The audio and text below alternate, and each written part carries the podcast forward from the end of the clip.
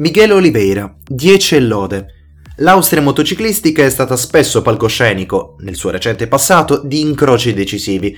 L'incrocio fra Miguel e le due ruote, quelle importanti, risale al periodo in cui da tredicenni iscritto alla Rookies Cup sognava, legittimamente come ogni giovane appassionato, di vincere in MotoGP. La carriera gli ha riservato tanti secondi posti, uno di questi nel 2018 in Moto2, sempre Red Bull Ring, contro Pecco Bagnaia, per colpa di un incrocio non andato a buon fine. Domenica si è preso la più bella delle rivincite, con altri protagonisti, ma sempre per mano di un incrocio, all'ultima curva, stavolta a tre. Abile, lesto, fortunato, intelligente, a pazientare e inscenare la parte del terzo che gode, sfoderando una buona dose di sabedoria, saggezza, su una pista Red Bull, su una KTM casualmente griffata Red Bull, la sua però satellite, quasi a voler rimarcare ancora una volta che il suo percorso è stato tutt'altro che agevole, a portare in alto l'onore del Portogallo, a far brillare quel show che è faro della terra lusitana e che irradia gli occhi di questo 25enne che ora vuole solo continuare a vincere. Jack Miller, 9. Ecco, lui con l'ultima curva un bel rapporto proprio non riesce a costruirselo, dilapidando un secondo posto settimana scorsa e una meritata vittoria domenica. Ma viste le condizioni pessime in cui verteva, la sua gara è un elogio alla resistenza, alla tenacia e anche a quella solidità che è sempre un po' mancata nella sua carriera. Paul Espargarò, 7,5. La realtà dei fatti è questa, manca all'appello solo l'Equona e tutti i piloti KTM, tranne Paul, avranno ottenuto una vittoria. Nel novero dei vincenti vi è anche Pedrosa, sostanzioso artefice di questa crescita esponenziale della casa austriaca. Ed Espargarò nel frattempo che fa? Scalpita, ruggisce, impressiona e poi cade, fisicamente e mentalmente, sotto il peso dei suoi stessi errori, finendo sul verde, propizio per il Portogallo, nefasto per la Spagna. Lui che la RC16 l'ha vista nascere, l'ha svezzata, coccolata, istruita e ora l'abbandona a fine 2020 come un adolescente che spicca il volo verso il futuro, verso i primi amori, i primi successi. Joan Mir, 8. Quando il toro vede rosso si imbestialisce. Joan sulla pista di proprietà del toro, rosso, quando ha visto rosso è diventato rosso di rabbia. Di fatto la bandiera rossa causata da Vignales gli ha tranciato la strada verso una vittoria che sembrava poter essere apportata a casa con margine e superiorità. Non disporre di entrambe le gomme nuove alla ripartenza, a dispetto di molti altri e qualche errore veniale, l'hanno catapultato giù dal podio. Ma che crescita ragazzi! Andrea Dovizioso, 6. Tra le tante qualità questo ragazzone ha anche quella di risultare l'ombra di se stesso da una settimana all'altra. Lo vedi calmo calmo fino al sabato e pensi, starà lavorando sul passo gara come al solito.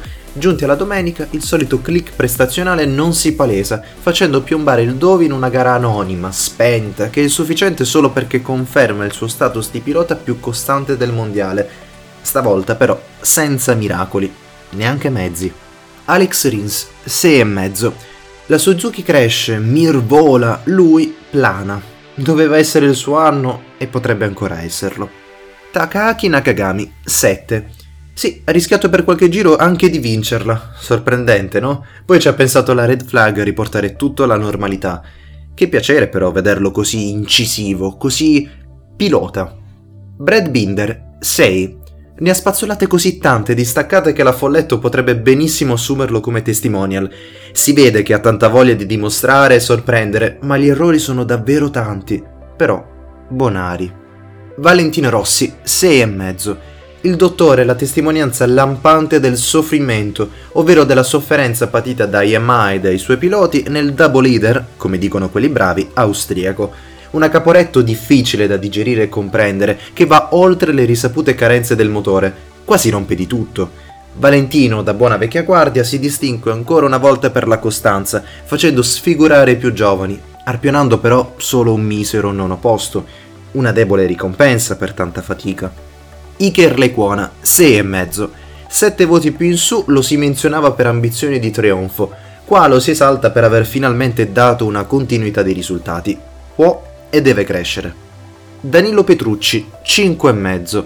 Tra chi non vede l'ora che questo 2020 finisca il più in fretta possibile in pole position, almeno lì, c'è sicuramente Danilo, in attesa di diventare un corpo e un'anima con la stellare KTM, sperando che vada bene. Alesce Spargarò, 6,5. Onorevole. Se alla Camera o al Senato scegliete voi. Stoico a tenersi dietro il leader del mondiale. Fabio Quartararo 5. Chiarita l'assenza straordinaria di Marquez da questo campionato, resta da chiarire 1. Chi riuscirà a conquistare l'Iride e 2. Cosa fruna nella testa di Quartararo. Alla ricerca spasmodica della perfezione fa da pesante contraltare un disordine nell'approccio alle fasi delicate del weekend, in particolare in gara, dove tra lunghi e problemi il francese si scioglie, perde il fondamentale sossego, la serenità e torna nella sua zona di comfort, se mai fosse esistita, ma è ancora in testa al mondiale, e Misano potrebbe essere la terra promessa. Joan Zarco, 8. Joan, a differenza del suo connazionale, il sossego pare averlo ritrovato, in primis nella propria testa, operando un reset mentale per nulla agile dopo il tremendo incidente della gara passata, e poi, non meno importante, in pista, mettendo in luce il suo talento cristallino, saltando a pie pari l'infortunio allo scafoide, prendendosi una prima fila virtuale in qualifica, rimontando al limite delle possibilità in gara. Chapeau. Franco Morbidelli, 5. L'orologio pare essersi fermato a quegli istanti di curva 3, da lì in poi paura, dichiarazioni avventate, ritrattamenti, prove decenti e gare al limite dello scialbo. Boh. Alex Marquez, 5,5. Non è per nulla semplice assumere l'incarico di faro della squadra ad interim, da rookie, essendo per giunta il fratello di quello lì che fa quello che vuole da 7 anni a questa parte ma i numeri, ahimè, sono impietosi. Cal Crutchlow 4. Può solo che rialzarsi. Stefan Bradel 5,5. Almeno transita davanti a Smith. Bagatelle. Bradley Smith 5. Non ultimo almeno. Michele Pirro 5. Questo weekend nada de nada, ma è comprensibile. Tito Rabat 4. Ce ne vuole d'impegno per far impiangere Abram. Maverick Vignales, da meno infinito a più infinito. La condotta del miracolato per eccezione del doppio appuntamento austriaco ha spaccato l'opinione pubblica. C'è chi l'ha lodato per il coraggio, la lucidità e l'istinto di essersi letteralmente lanciato dalla moto, conscio di non avere più i freni operativi, evitando che oltre alla sua M1 anche lui rischiasse conseguenze molto gravi, e c'è chi l'ha criticato come Mir per non aver scelto l'ultima specifica di freni offerta dalla Brembo, più performante in piste ad alto carico frenante come il Red Bull Ring eroe o incosciente, una cosa è sicura. Su quel solo, su quel suolo, dove alcuni hanno gioito, Vignales ha rischiato di lasciarci la vita, ritrovandola per ben due volte pochi istanti dopo. Ma ora è il momento, Yamaha permettendo, di tornare a fare solo quello che gli interessa. Vincere.